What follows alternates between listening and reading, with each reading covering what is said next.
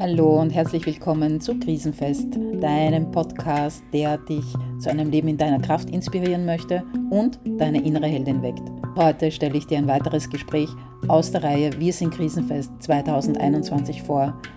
Es ist das Gespräch mit Konstanze Meisermann. Ich freue mich ganz besonders über dieses Gespräch, denn wir sprechen Dinge an, über die man normalerweise nicht spricht.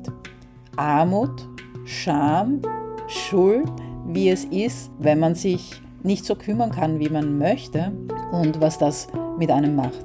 Mein Name ist Rani Gindel. Ich freue mich, dass du meinen Podcast hörst. Wenn du mir helfen willst, ihn noch bekannter zu machen, hinterlass mir doch eine Bewertung.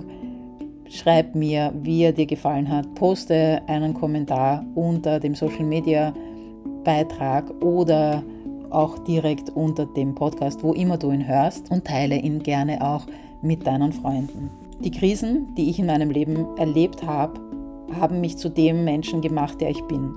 Das heißt nicht, dass es einfach war, das heißt aber, dass ich jedes Mal weitergegangen bin, nicht aufgegeben habe und mich nach Lösungen umgesehen habe. All das integriere ich auch in meinen 1 zu 1 Mentorings. Wenn du Interesse hast, schau gerne auf meine Website, da kommt demnächst ein bisschen mehr darüber. Aber jetzt wünsche ich dir mal viel Freude mit dem Gespräch. Hallo und willkommen zu Krisenfest, der Interviewreihe mit Frauen zum Thema Krise. Ich habe heute im Interview die Konstanze und die Konstanze ist mir vor Jahren, Jahren, Jahren schon über den Weg gelaufen und leider nicht persönlich und ich habe mir immer gedacht, ich muss zu diesem B-Movie und ich habe es nicht geschafft. Aber dadurch sind wir irgendwie in Kontakt geblieben über, über Facebook lose und ähm, wohnen jetzt quasi im selben Kretzel durch einen Zufall. Und ähm, darüber, dass ich eben so lange mit ihr in Verbindung gestanden bin, habe ich bemerkt, da waren so einige Auf und Abs. Und das war eigentlich auch der Hauptgrund für meinen Bauch, sie äh, auszuwählen, um zu fragen, ob sie mitmachen möchte bei Krisenfest, äh, bei dieser Interviewreihe. Und Tada! Willkommen, liebe Konstanze. Magst du dich vielleicht kurz selbst vorstellen? Ja, hallo, danke, liebe Rani. Ja, danke. Ich bin Konstanze. Ihr habt gerade vorhin gehört, B-Movie, das war ein Projekt, das ich gehabt habe über acht Jahre. Das nannte sich B-Movie-Abend, das Bewusstseinskino. Das war eben in Wien einmal in der Woche ein Happening, wo man Filme aus dem Bereich Spiritualität, neue Wissenschaften ähm, angeschaut hat und danach eine Gesprächsgruppe hatte. Das habe ich 2018 aufgehört zu tun. Mhm. Ja. Und daher haben mich doch einige Menschen gekannt oder ich bin irgendwo mit meinen Werbeschaltungen beim einen oder anderen aufgepoppt. Ja. Stimmt. Ja, jetzt ähm, bin ich haupt, hauptbeschäftigt damit mit meiner Scherzo-Praxis. Ich spreche auch gerade aus meiner Praxis. Ähm, ich bin Mutter von vier Kindern und habe noch zwei Bonuskinder, wobei, also vier Kinder und zwei Bonus, das ist, mittlerweile sind davon die meisten schon erwachsen. Es leben nur noch zwei Kinder bei mir zu Hause, die sind jetzt 14,5 und 16.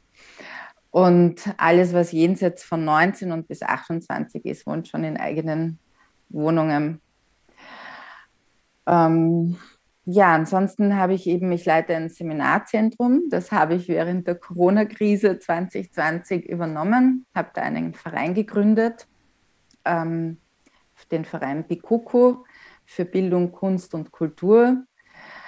Der hat sich dieses, der hat dieses Seminarzentrum hier übernommen und ähm, im Grunde warten wir immer noch darauf, dass hier dann auch endlich Bildung, Kunst und Kultur stattfinden kann. Ja, ich habe hier meine Scherzo-Praxis herinnen in der Zwischenzeit. Ab und an findet auch ein Seminar statt, von denen, die erlaubt sind eben derzeit, also äh, Weiterbildungen, die unaufschiebbar sind. Und so, so beschäftige ich mich im Moment. Ja. Ja, ist genug zu tun, wie das klingt. Ja, tatsächlich, tatsächlich. Also obwohl ja aufgrund der Verordnungen eben meine Shiatsu-Praxis immer wieder an- und abgedreht wird. Jetzt darf ich wieder seit 8. Februar, aber man weiß natürlich nie, wie lange. Es ist jetzt auch im Moment von der Verordnung her so, dass man nur mit Test kommen darf. Mhm. Das ist für manche abschreckend. Ähm, daher ist das eben ja im Moment ein Standbein, das wackelig ist. Aber so geht es doch einigen ja. in dieser Zeit. Ja. Auf jeden Fall.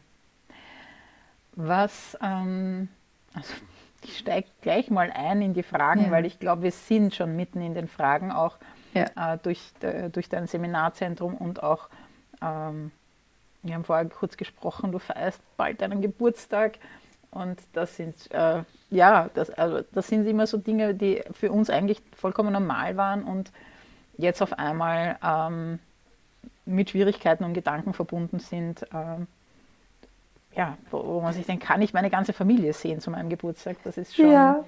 Ähm, ja. Ich muss ja sagen, letztes Jahr, das war ja, also ich habe genau am 19. März und ab 16. März war eben dieser Lockdown, nicht? Mhm. Und ähm, und ich, und da hat man dann immer damals in den Werbungen gehört, ja, ähm, ja, und man muss eben auch, auch die Kinder dürfen keine Kindergeburtstage feiern und, die kind, und man muss es den Kindern gut beibringen und das ist irgendwie, die Kinder werden das schon einmal aushalten und so. Und ich habe immer so mich hineingespielt und habe mir gedacht, die Kinder?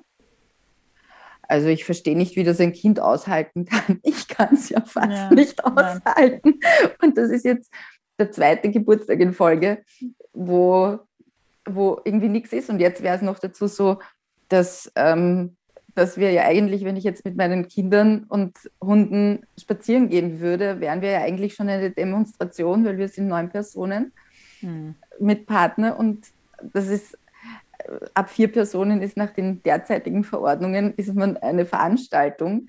Also ich finde es irgendwie lustig, so ist mein Veranstalter-Dasein tatsächlich in mein Leben geworden, alleine weil ich eine Familie führe. Ja. ja. also crazy times kann man sagen. Ja. Ich glaube, wir sind mitten im Thema. Was bedeutet denn das Wort Krise für dich? Ja, was bedeutet das Wort Krise für mich? Also eben, ich hätte das vor einem Jahr noch anders betrachtet. Ja. Damals ähm, war Krise für mich ein, ein Wendepunkt, ein Punkt, der entweder durch einem entweder durch ein äußeres Ereignis ähm, provoziert wurde, wie zum Beispiel ähm, der Partner eröffnet einem, er hat eine andere. Ja? Mhm. Und dann kommt alles mit sich, ja. Scheidung. Oder es gibt einen Tod in der Familie. Und das nimmt einen natürlich mit in eine Krise, in einen Trauerprozess.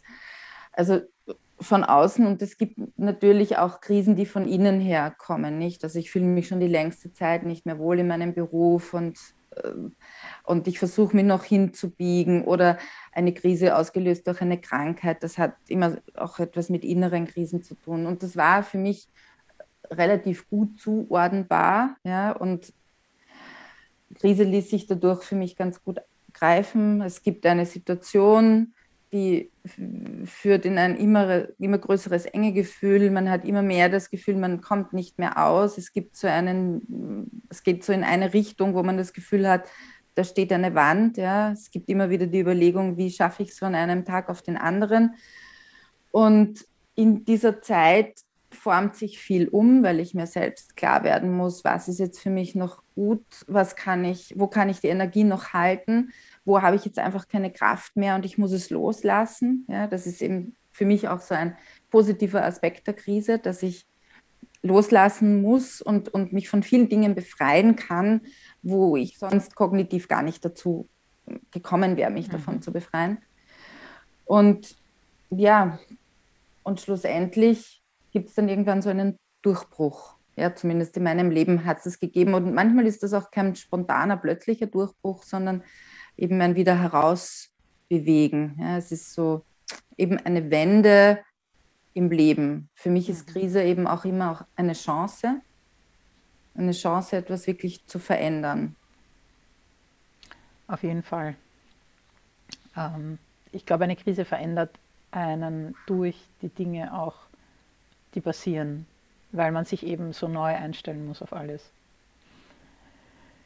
Gleich das Stichwort einstellen auf was Neues. Hat dich Corona in eine Krise gestürzt? Ja, also ich habe eben mir ursprünglich da sehr viel, sehr viele Gedanken dazu gemacht, ja, weil ich, ich der Meinung bin, man merkt oft gar nicht, wenn man in eine Krise gerät. Ja. Das braucht, das, also ich habe mir immer wieder die Frage gestellt, bin ich nur in einer Angst? Ja? Jeder von uns hat eben andere Ängste. Eben, ich, habe ich die Angst zu verarmen, habe ich die Angst zu erkranken, habe ich die Angst davor, dass ich in einer Diktatur aufwache. Ja? Das sind so im Grunde die drei Ängste, die uns im Moment jetzt gerade prägen. Und ich habe mir über, immer überlegt, bin ich jetzt in einer Angst oder komme ich, bin ich in einer Krise? Ja? Und habe immer wieder so für mich überprüft, ich nehme viele Menschen um mich herum wahr, die in, einer, in eine Krise geraten. Und das nimmt mich natürlich mit. Die haben auch viel Mitgefühl, aber bin ich in einer Krise? Und jetzt erst unlängst habe ich dann für mich festgestellt, ja, ich glaube, ich kann mich aus diesem globalen Krisengeschehen nicht herausnehmen. Die Krise trifft uns alle irgendwo anders. Ja? Also ich kann jetzt nicht sagen, dass es erschütternd, niederschmetternd ist und ich keinen Weg mehr heraussehe. Aber ich merke, es gibt Tage, da geht es mir besser damit und es gibt Tage, da geht es mir schlechter damit. Ja? Also es gibt schon Tage, wo ich mir denke, wo soll das hinführen und werde ich überhaupt noch meinen Beruf ausüben dürfen? Und das kann ich jetzt einfach mal so sagen, weil ich, weil ich weiß, dass es ganz viele gibt, die so denken im Moment. Ja? Also zum einen die, die mhm. jetzt in Kurzarbeit sind oder arbeitslos sind oder wo man eben wirklich auch die Befürchtung hat, dass eines Tages der Beruf an Bedingungen geknüpft wird, von denen man selbst nicht weiß, ob man die erfüllen kann, ob man das innerlich tragen kann, ja, diese Bedingungen. Da, das weiß ich eben im Moment gerade nicht. Ja. Also ich, es ist immer noch so, dass ich nicht weiß, bin ich in der Angst vor der Zukunft, ja, was da kommen will, weil ja auch im Moment so viel unklar ist oder wir im Unklaren gelassen werden über so vieles. Jetzt gar, ich will gar niemandem Böswilligkeit unterstellen, sondern das ist einfach auch ähm, dem geschuldet, dass man einfach vieles ja gar nicht wissen kann. Ja? Und ähm, aber trotzdem muss ich sagen, dass es mich jetzt mittlerweile schon betrifft. Ja? Also ich merke, einer, wenn man in so eine Krisensituation kommt, das Erste, was man beginnt zurückzustellen, ist die Visionen oder das Denken nach vorne. Ja? ja. Es wird in einer Krise immer unmittelbarer und ich habe um, immer unmittelbarer mit dem zu tun, was jetzt ist. Und das merke ich bei mir, dass das stattfindet. Und im Tiefpunkt der Krise ist es dann so, dass man auch wirklich kaum noch etwas hat aus der Vergangenheit, auf das man zurückgreifen kann. Ja? Also ich merke, ich habe noch Ressourcen aus der Vergangenheit. Ich habe mir noch genug aufgebaut, das da ist. Aber ich merke, dass ich diesen, diesen Teil von mir, der so hin, nach vor strebt, dass der unsicher wird. Ja, ja. Äh, das kann ich voll nachempfinden. Also mir geht es in vielen, vielen, auf vielen Ebenen äh, ähnlich. Und ähm, ich glaube, das ist auch wirklich generell so, wenn man mit Menschen arbeitet, dass man jetzt einfach so eingeschränkt ist und ähm, wo einfach die Möglichkeit fehlt, die, die andere Wege zu gehen, ähm, beziehungsweise die anderen Wege einfach inadäquat sind oder nicht, nicht, ähm, nicht erfüllend. Mhm. Ich merke, ich denke ja. mir, ich, ich merke, ich überlege mir viele Backups. Sich Backups zu überlegen, ist ja auch etwas, das mache ich nicht, wenn ich nicht irgendwie hm. ein Gefühl von Gefahr habe. Ja? ja, nein, kann ich zutiefst nachempfinden. Und äh, danke für diese Worte, auch für dieses Teilen, weil das ist echt noch nicht vorgekommen in den Interviews und es ist so, so wichtig, das aber auch auszusprechen. Ja.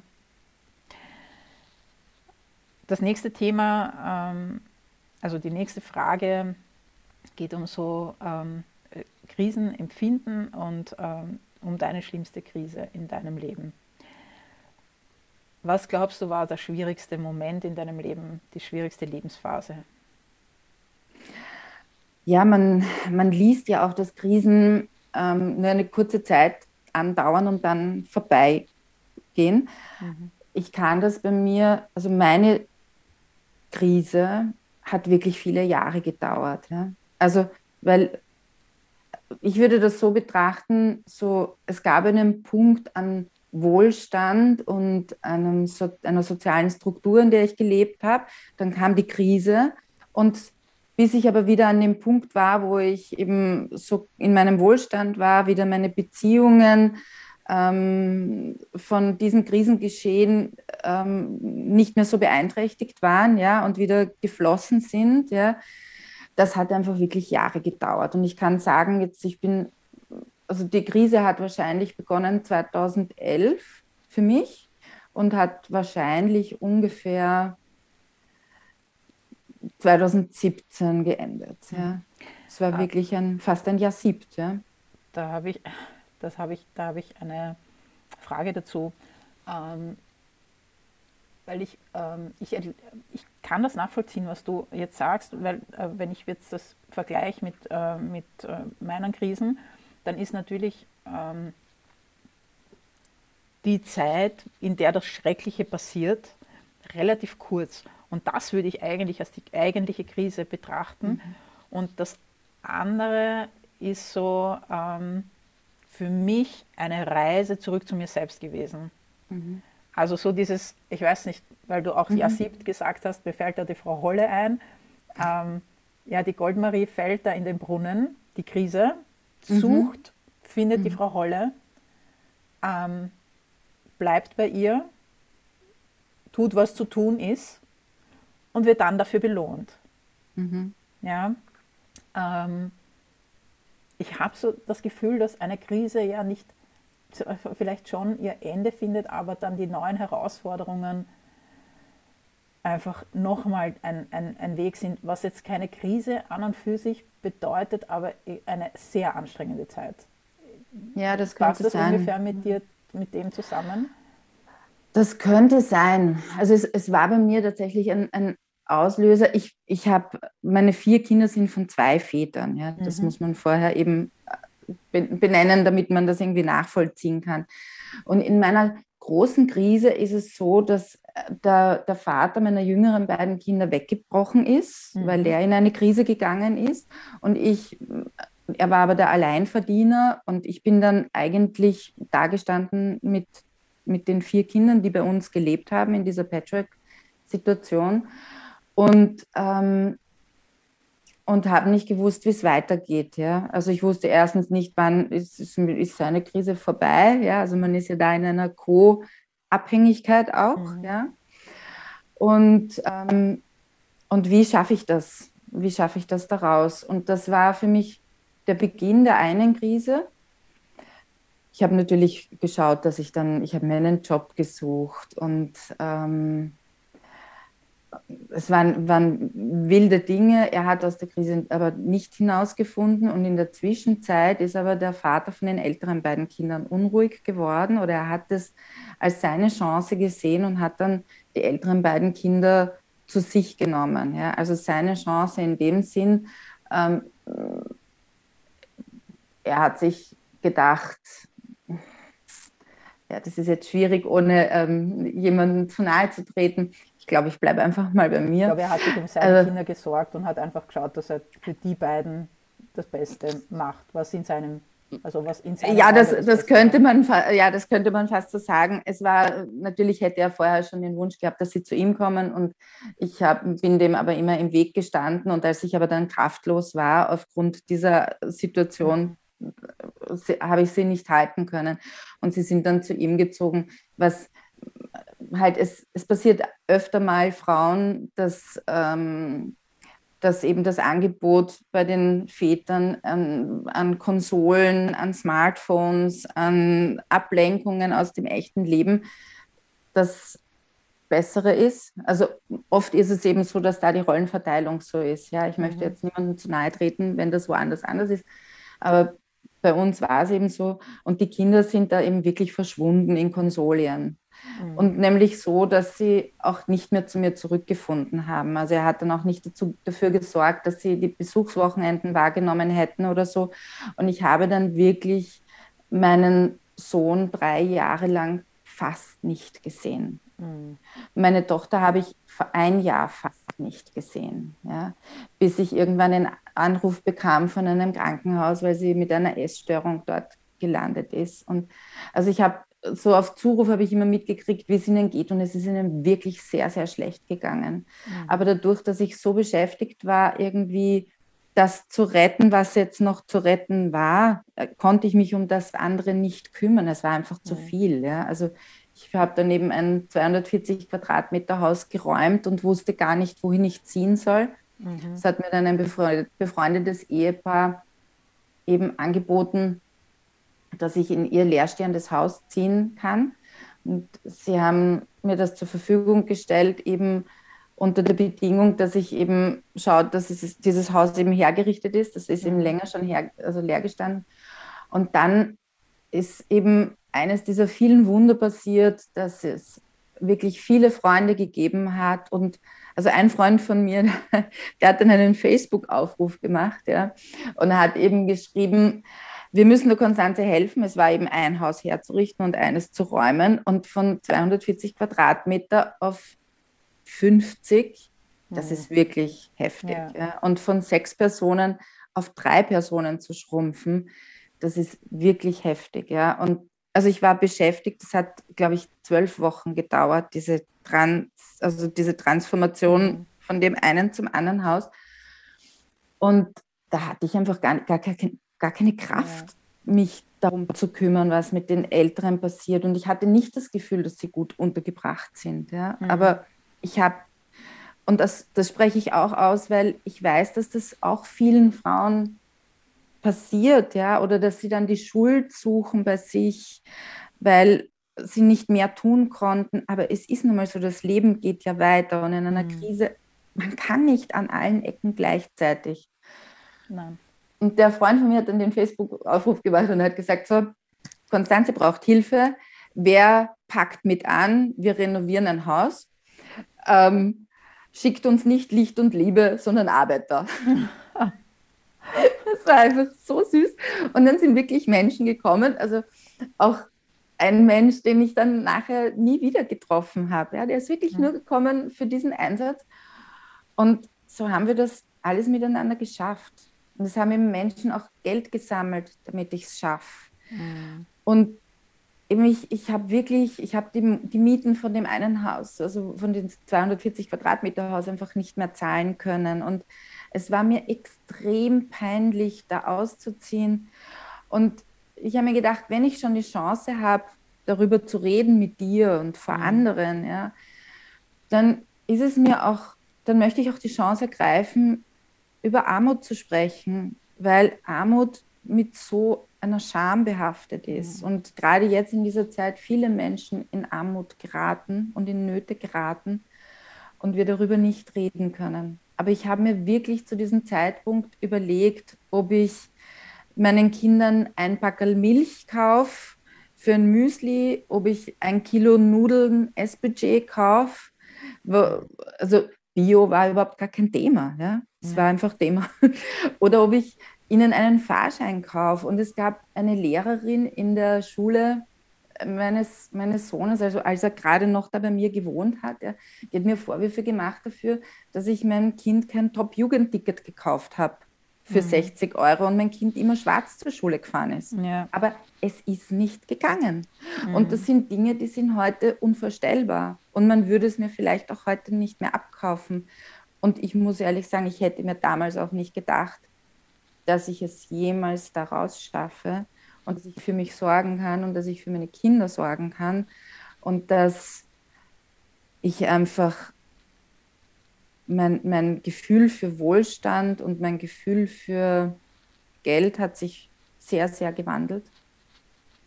Und, und ich hätte mir nie gedacht, dass ich, ich meine, das war 2014, wo ich in dieses Haus gezogen bin von diesem befreundeten Paar von den Mikischs, die wunderbare Wesen sind. Und, und damals hätte ich mir nicht gedacht, dass ich 2020 in einer Wohnung wohne und mir gemeinsam mit meinem neuen Mann, also das wäre ja auch undenkbar mhm. gewesen, ein neuer Mann, wir uns ein Ferienhaus anlachen. Ja?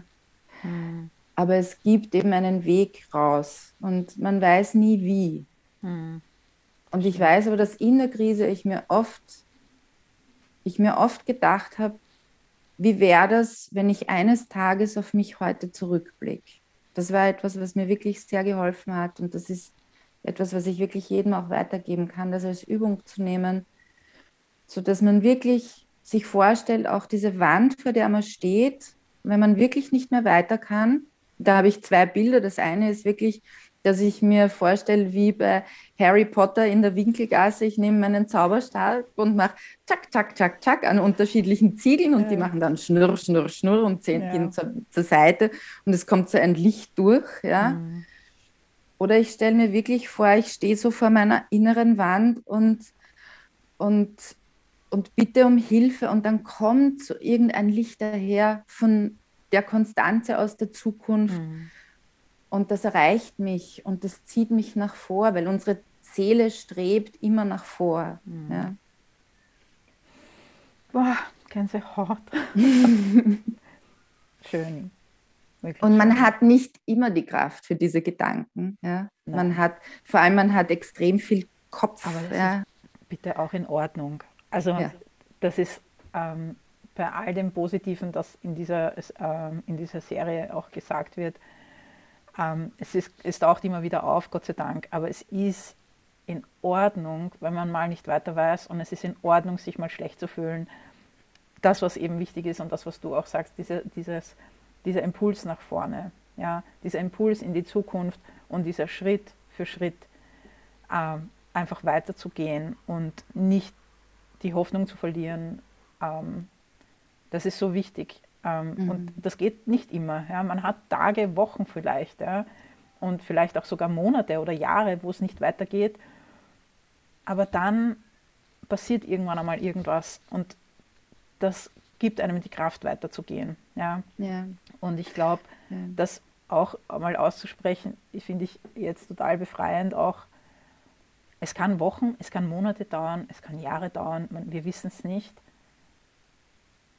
Was ich unsere Seele ausgesucht habe, das ist halt für mich dieses meine Erklärung auch für all das, was ich so erlebt habe. Ähm, es hat alles was Positives gehabt, es hat alles was Gutes gehabt. Ich hätte mir auch nicht gedacht vor zehn Jahren, wie ich heute lebe, was ich in den letzten zehn Jahren erleben durfte. Und bin zutiefst dankbar. Und ähm, ja, das, manche Sachen dauern länger. Und ähm, wenn man dann eben zwischendurch sich vorstellt, dass man verbunden ist im, in, der, in, der, in der Zeit mit allem, was man ist und sein wird, das glaube ich, äh, ist ein wunderschönes Bild. Würdest du sagen, dass dir das geholfen hat, auch durch diese Zeit durchzugehen? Oder gab es da noch etwas anderes, was, was, ähm, was damals aus dir? Mhm.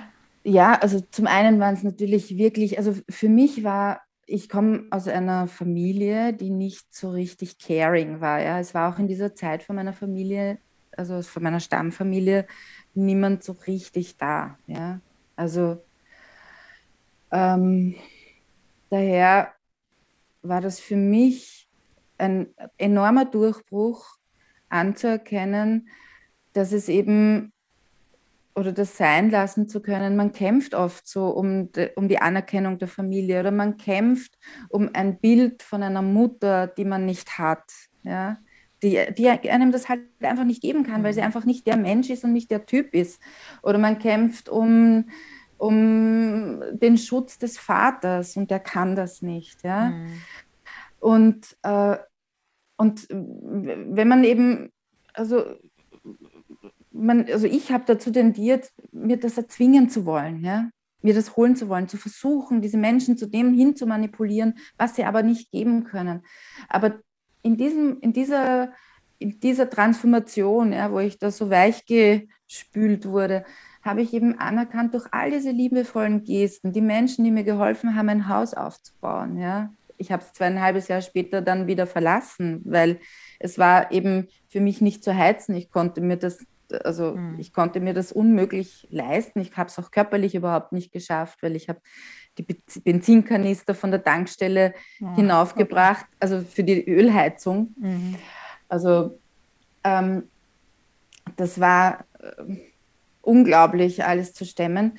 Aber diese vielen Menschen, die mir durch Tatkraft geholfen haben, aber auch die mir durch ihre finanzielle Hilfe geholfen haben. Jedes, jede finanzielle Hilfe und jedes, jeder dieser Gesten war so ein Ja zu mir. Ja, ich will, dass du weiterkommst. Mhm. Ja, ich bin da für dich. Und ich habe dann für mich so anerkannt, okay, ich kriege keine Förderungen vom Staat, ich kriege keine Hilfe von meinen Eltern, aber ich kriege, der Staat, das sind ja wir, die mhm. wir echten Menschen. Ja es gibt echte Menschen, die für mich sorgen. Und es gibt eine echte Familie, die ist eben größer als das. Mhm. Ja? Es ist jetzt nicht so, dass ich mit all diesen Menschen in direkten Kontakt bin und es ist auch nicht so, dass ich jedem dieser Menschen einzeln das zurückgeben kann. Aber ich habe mir sehr viel von dem gemerkt, was mir geholfen hat. Und ich schaue, dass ich das heute in meinem täglichen Leben alles zurückgebe. Ja? Weil es ist auch ein Reichtum, der zu mir gekommen ist und der mir aus der Armut geholfen hat. Und ich kann mich reich fühlen, indem ich gebe und indem ich jemanden anderen weitergebe. Mhm. Ja. Mir, es hat eine Phase gegeben, also gerade eben, das, ist, das war für mich wirklich das, ein großes Trauma, von sechs Personen auf drei zu schrumpfen. Ja. Ich habe nicht mehr kochen können für meine Kinder. Mhm ich meine, ich sage das eben so, weil ich mir denke, vielleicht kennen das manche Mütter, ja, dass mhm. sie so geschockt sind, dass sie das Gefühl haben, sie haben nichts mehr zu geben. Sie können nichts mehr geben. Und es hat eine Zeit gebraucht, aber in der Zeit hat eben auch mein bester Freund mich eben angerufen und gesagt, weißt was, ich, ich führe dich heute aus zum Essen. Und der mhm. hatte eine Freundin und die war nicht eifersüchtig, der hat das einfach so sein lassen. Und er hat mich, sie hat mir sogar noch Kleider geborgt, wenn ich, also wenn wir irgendwo hingegangen sind. Das war so, so liebevoll und so hilfreich, nämlich diese Situation aus der gewohnten Umgebung rauszukommen, ja, mhm. und sich auch mal wirklich special zu fühlen, ja. Das ist etwas, was ich wirklich nur jedem weiter kann, wenn du merkst, dass, es, dass jemand in einem Umfeld in der Krise ist, mach ihm das Geschenk dieser Aufmerksamkeit, mhm. dass du ihn wirklich mal rausnimmst aus seiner Tapete. Mhm. Und Ein schöner Gedanke. Das, das waren wirklich diese Momente, die mir sehr, sehr geholfen haben. Mhm. Mich, ja. Und das, es gab dann auch, ich habe dann immer auch so innere Talks mit meinen Spirits gehabt, die haben mich dann aufgefordert, also man kann natürlich auch sagen, sie hat sich irgendwas eingeredet, aber es, für mich ist das so. Die haben mich aufgefordert, egal was ich in der Geldbörse hatte, wenn ich einen Bettler gesehen habe auf der Straße, ich musste ihm immer etwas geben. Das war natürlich für mich eine harte Challenge. Also wenn ich einmal unterwegs war und ich hatte nur 70 Cent im Geldbörsel, dann, und das war so diese innere Stimme, du musst aber jetzt dem Bettler etwas geben. Aber es war trotzdem so eine innere Haltung, ich habe immer noch etwas zu geben. Und wenn ich nur von meinen 70 Cent ein 20 hergebe, dann habe ich immer, ich bin immer noch in diesem Reichtum, dass ich etwas geben kann. Das waren Momente, die mich wirklich, ja, im Nachhinein betrachtet, war das schon auch sehr stärkend für mich. Mhm, ja. Kann ich mir gut vorstellen. Wow. Äh, meine nächste Frage ist, glaube ich, geht, glaube ich, genau in die Richtung ein bisschen. Aber es geht um Ressourcen und Fähigkeiten, die wir haben, die mhm. wir entweder in uns tragen, schon immer, oder mhm. die wir uns angeeignet haben. Was ist, glaubst du, deine besondere Fähigkeit, deine Superkraft, die dir hilft in, äh, in solchen Zeiten, in solchen Phasen? Meine Superkraft ist Sturheit. Sehr gut, kenne ich. Und ja, ich, ich habe ich hab mir immer, ich habe mir einige Verbote gesetzt. Ja. Ich hätte mir vielleicht auch überlegen können, mein Leben zu beenden. Aber da habe ich mir echt mhm. ein Verbot gegeben, weil ich das eben in meinem direkten Umfeld mitbekommen habe, was das für Auswirkungen hat für die Familie, für die, die überbleiben ja. würden. Deswegen ähm, war das eben für mich kein gangbarer Weg. Ne? Und so habe ich mich eher damit, also ich habe ich habe mir immer wieder, ich habe immer wieder den Himmel gebeten, gebeten. Ich habe mir immer wieder, ich bitte immer wieder die Engel, dass sie mir helfen, ob, sie, ob es es gibt oder nicht. Also es hat sich noch keiner so sichtbar gemacht von mir, aber ich Bitte spüre, dass es eine Kraft gibt, dass es, ja, da, bestimmt, ich bin mir nicht sicher. Es könnten schon die einen oder anderen Engel vor mir gestanden sein. Manchmal, das können ja auch zahnlose Bettler sein, im Grunde. Ähm, ja, ich glaube, es gibt immer etwas an mir, das noch mehr erleben möchte, mehr erfahren möchte. Ich habe einen unglaublichen Lebenswillen. Der, der bringt mich auf jeden Fall weiter. Und was ich daraus, was ich gewonnen habe an Ressourcen, ist, ich war zwar immer ein sehr empfindsamer Mensch und sehr empathisch, aber ich habe schon noch so ein bisschen immer eine kleine Überheblichkeit in mir gehabt. Und das hat mir mein Leben wirklich völlig abgeräumt. Ja. Also ich, ich kann mich wirklich, glaube ich, mit fast allem mhm. verbinden und das mitfühlen. Du hast mal so eine nette kleine Geschichte erzählt, von wo du mal nicht weiter wusstest, bist irgendwo hingefahren und dann hat dir jemand den Weg gezeigt. Gell? Ja, genau, genau. Ja, da bin ich eben, ich wollte mit dem, mit dem Auto, wollte ich zu einer Psychiatrie fahren, wo jemand gelegen ist, den ich dort besuchen wollte. Und ich war, ich war wirklich sehr verzweifelt. Das war auch in dieser Trauertalphase mhm. eben, also in diesen, innerhalb dieses Jahrsiebts. Und ähm, ich bin da im Auto gefahren und es war wirklich menschenleer. Es war niemand auf der Straße. Es war schon dunkel. Ähm, und ich fahre so ran und denke mir, pff, wohin geht's? Und plötzlich klopft jemand an mein Fenster und ich denke mir, oh mein Gott, ja, das war eben so eine zahnlose ja. Gestalt, die reingeschaut hat und ich kurbel das Fenster runter und denke mir, der will sicher jetzt noch Geld von mir mhm. oder so. Und er schaut mich an und fragt mich, kann ich Ihnen helfen? und ich denke mir, voll überheblich, ja, ich denke mir, ja, das, so schaust du aus. Du weißt sicher, wo die Psychiatrie ist. Und also eben, und er, er schaut mich an, so ganz, ganz klar und sagt, ja, da fahren Sie hier und so und so und so und sagt mir original eins zu eins den Weg an. Und ich habe mir ist wirklich so der Mund offen geblieben. Und er hat ganz klar gesprochen, ja. Und als ich dann weggefahren bin, habe ich mir gedacht, das muss ein Engel gewesen sein. Wirklich. Nämlich, der war auf so vielen Ebenen so heilsam. Mein ganzes Urteil, wie, wie jemand zu sein hat. Und also, der den Weg kennt, gell? Ja, der den Weg kennt, genau. An welche Menschen hängen wir uns auch wirklich an? Ja, also mhm von denen wir glauben, die kennen den Weg und das sind jetzt die großen spirituellen Meister oder so. Ja, gerade, gerade in Krisenzeiten sind wir ja so versucht, uns an diesen Menschen anzuhängen. Ja? Mhm. Aber das kann so, der, diese Zeichen, die wir suchen im Außen in dieser Zeit, die können die Bettler am Rand sein, die können, kann, das kann eine Feder sein am Boden, die da liegt und dir sagt, oder die dir vielleicht deine Idee, deine Fantasie beflügelt, vielleicht ist doch ein Engel vorbeigeflogen, hm. vielleicht weist mir doch jemand die Richtung. Das können eben so viele ganz kleine Dinge sein. Ich habe äh, erst in der letzten Zeit erlebt, ähm, dass ich einen Wunsch hatte.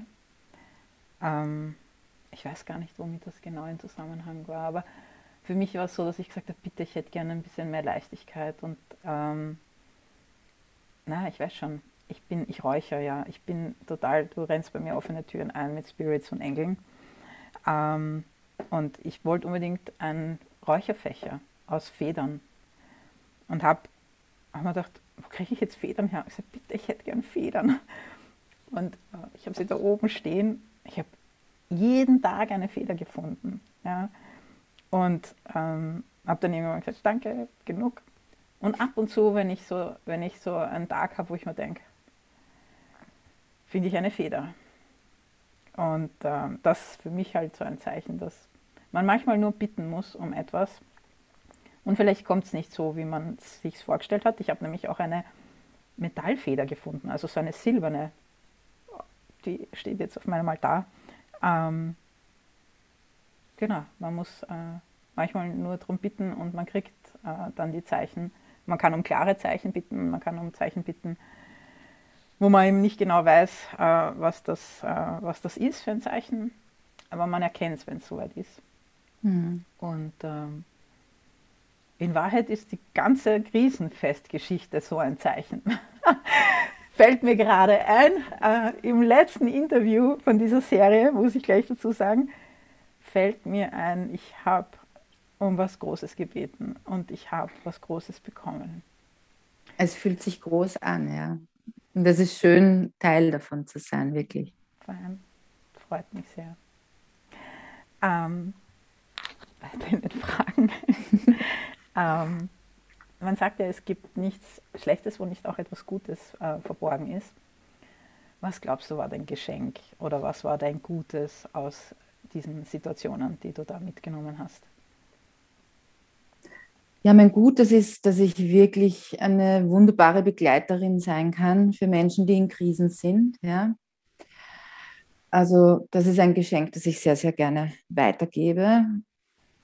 Es ist eben auch so, dass ich immer ein bis zwei Menschen im Jahr, also durch ein Jahr kostenlos durchtrage. Also da habe ich immer so ein, zwei Sozialplätze, wo ich, wo ich das jemandem anderen noch weiterschenken möchte. Und das ist das ist für mich wirklich so ein, ein Zurückgeben von diesen großen Dingen, die mir gegeben wurden und ein Danke sagen auch an all jene, die mir da geholfen haben. Weil wer weiß auch, vielleicht sind von denen, die mir damals geholfen haben, heute selbst ganz viele in der Krise, ja, mhm. weißt du? Und, und es tut uns aber gut, wenn wir wissen, wir haben trotzdem was Gutes getan. Und, oder was bewegt, das wieder was weiterbringt. Mhm. Ich habe ich hab daraus, ich habe ein kleines bisschen Verrücktheit, habe ich mir erlaubt, aus der Zeit herauszunehmen. Das muss ich schon wirklich sagen. Mhm. Dass ich, ich erlaube mir immer wieder mal, mich wirklich zur Seite zu stellen. Ja? Das ist ja, es ist ja auch so, also wenn, wenn uns ein Trauma widerfährt, dann ist es ja so, dass etwas prallt auf uns ein und ein Teil von uns springt zur Seite. Ja? Und ich habe das aber auch so, zum, um wieder zurückzukommen aus diesem Trauma, habe ich mir das eigentlich irgendwie kultiviert, ja? dass ich mir, mich immer wieder rausnehme aus der Situation und etwas ganz anderes mache, was vielleicht völlig verrückt ist.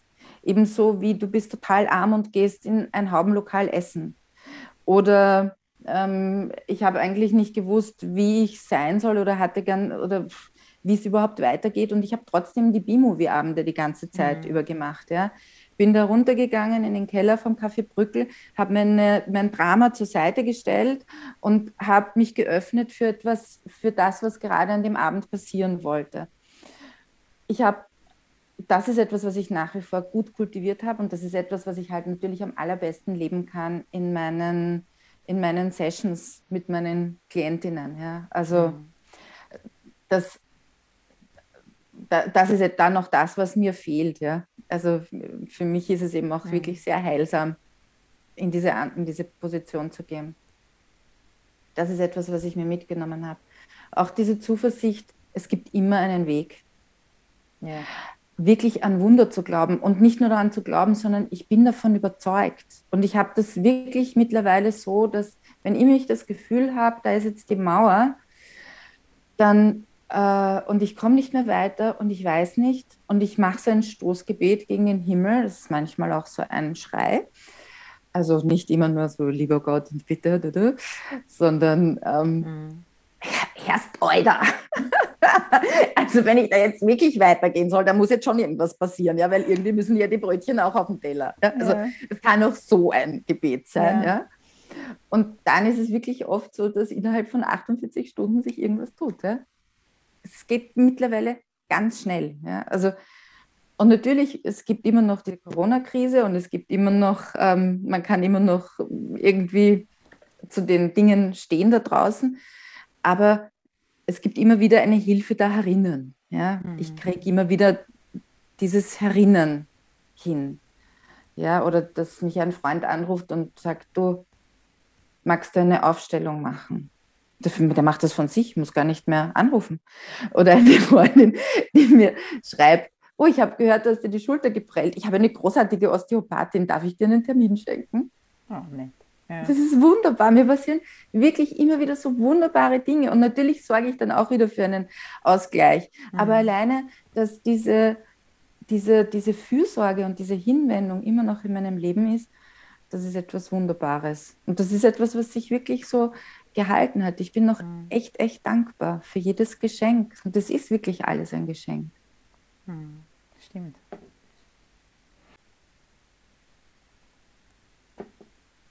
Ich könnte tausend Sachen fragen, aber ich frage meine nächste Frage. Ja. Wir wünschen uns ja keine anstrengenden Zeiten. Hm. Sie kommen trotzdem. Das sind die Momente, wo die Stoßgebete kommen. Ähm, und dieses, oder? ja. Echt jetzt? Ähm, wie begegnest du Stress und Unsicherheit? Hm, ja, unterschiedlich, ja, natürlich. Also natürlich würde ich am liebsten sagen, ich setze mich hin und meditiere. Tun wir alle, oder? 30. Moment setzen wir uns hin, wie der Buddha. Früher oder später tun wir das ja. Aber ja, was, was mache ich, um Stress und Unsicherheit zu begegnen? Also das, was mir wirklich am meisten hilft, ist, es wirklich anzusprechen. Ja. Hm ich habe mal hab oft wirklich auch das Gefühl, und das ist auch ein Teil meiner Unsicherheit, ähm, dass ich, es ist natürlich irgendwie exhibitionistisch. Ja? Es ist irgendwie exhibitionistisch, über Scham zu sprechen. Aber ich, oder die Scham, weißt du, die Scham, was die Scham mit sich bringt. Ja? Eigentlich finde ich es mutig, weil wir schämen uns für viel zu viele Dinge. Das ist eben, das ist eben die Sache, dass. Und das ist oft, ähm, oft schämen wir uns für Dinge, für die wir nichts können, die wir nicht beeinflussen können, äh, die nichts mit uns zu tun haben. Ähm, das letzte Mal war ich in der Kirche, da hat der gesagt, durch meine Schuld, meine große Schuld. Und ich habe gesagt, nein, ich sage das nicht. Und bin dann immer hingegangen. Nicht, dass ich nicht gerne in die Kirche gehe, aber das ist, äh, also ich bin dort einfach gern, aber, aber anders. Du musst äh, deswegen nicht schuldig sein. Ja, genau. Und ich, ähm, wenn ich höre, dass sich Frauen dafür schämen, dass sie vergewaltigt worden sind, wenn ich höre, dass sich Kinder dafür schämen, dass sie geschlagen werden, wenn ich höre, dass sich Menschen dafür schämen, wie sie ausschauen ähm, oder für etwas schämen, was sie, was sie gern tun, ähm, weil sie sich nicht trauen oder weil sie glauben, äh, dass das irgendwie nicht richtig ist ähm, oder für sexuelle Orientierungen schämen, dann ähm, finde ich, muss eigentlich mehr darüber geredet werden. Da hast du völlig recht. Und ich denke auch, dass wir in einer Zeit sind, wo wir wirklich ja auch ganz anders damit umgehen als jetzt zum Beispiel vor zehn Jahren. Weil wir haben heute auch für viele dieser Schambegriffe und Scham ist wirklich, meine ich, mhm. dass die Emotion, die uns am meisten hemmt. Mhm. Ja? Die ist wirklich extrem stark beladen, weil mhm. da gibt es auch kaum etwas, wo ich raus kann, weil die Scham bringt mich so in die Isolation, dass ich eigentlich nicht darüber reden kann. Ja. Mhm. Aber heute haben wir zumindest, wir haben für viele unterschiedliche Schamgefühle schon Begriffe. Es gibt ein Bodyshaming, es gibt ein Foodshaming, also mhm. es ist zwar irgendwie immer noch negativ behaftet, keine Frage, aber es ist schon auch ein Zeichen, dass sich etwas tut und dass etwas aufgeht, ja, dass mhm. das es gibt einen Begriff dafür. Und das ist der Anfang, darüber zu reden, dass man einen Begriff gefunden hat. Ja. Und, und insofern, ja, also mir, mir hilft ich, ich denke mir zwar immer, ich bin irgendwie exhibitionistisch, aber gut, ich bin noch ein extro, extrovertierter Mensch, ich leiste mir das. Und ich weiß aber auch, weil wenn ich darüber rede, ich fühle mich so verbunden mit so vielen Menschen und ich spüre so viele Menschen so gut. Und ich habe das Gefühl, dass es für viele auch erleichternd ist, es von jemandem anderen mal zu hören ja? und es im Außen zu sehen oder zu hören, ich bin nicht alleine. Mhm. Und deswegen ist für mich die Art und Weise, mit Stress und Unsicherheit umzugehen, darüber zu sprechen. Auch, ja, ja es macht mir zwar oft dann, es verstärkt manchmal den Stress und es verstärkt manchmal auch eine Unsicherheit, aber es bringt mich in eine Wahrhaftigkeit und manchmal fallen mir auch die Dinge erst auf oder ein, wenn, ich, wenn sie durch Worte bei mir in Bewegung geraten. Mhm. Ja. Mir geht es auch oft so. Deswegen rede ich so gern. Ah, deswegen schreibe ich auch so gern. Also ich habe viele, ich glaube, ich habe, also ich habe ja auch viel Therapie gemacht die letzten 30 Jahre oder so. Aber ähm, Schreiben hat mir am meisten geholfen, weil ich es einfach formuliert habe und formulieren konnte. Und wenn ich mal meine ersten Texte anschaue, die ich ungefähr so mit 16 geschrieben habe, sind vielleicht nicht so eloquent wie jetzt, aber spüre, ich spüre es noch immer. Mhm.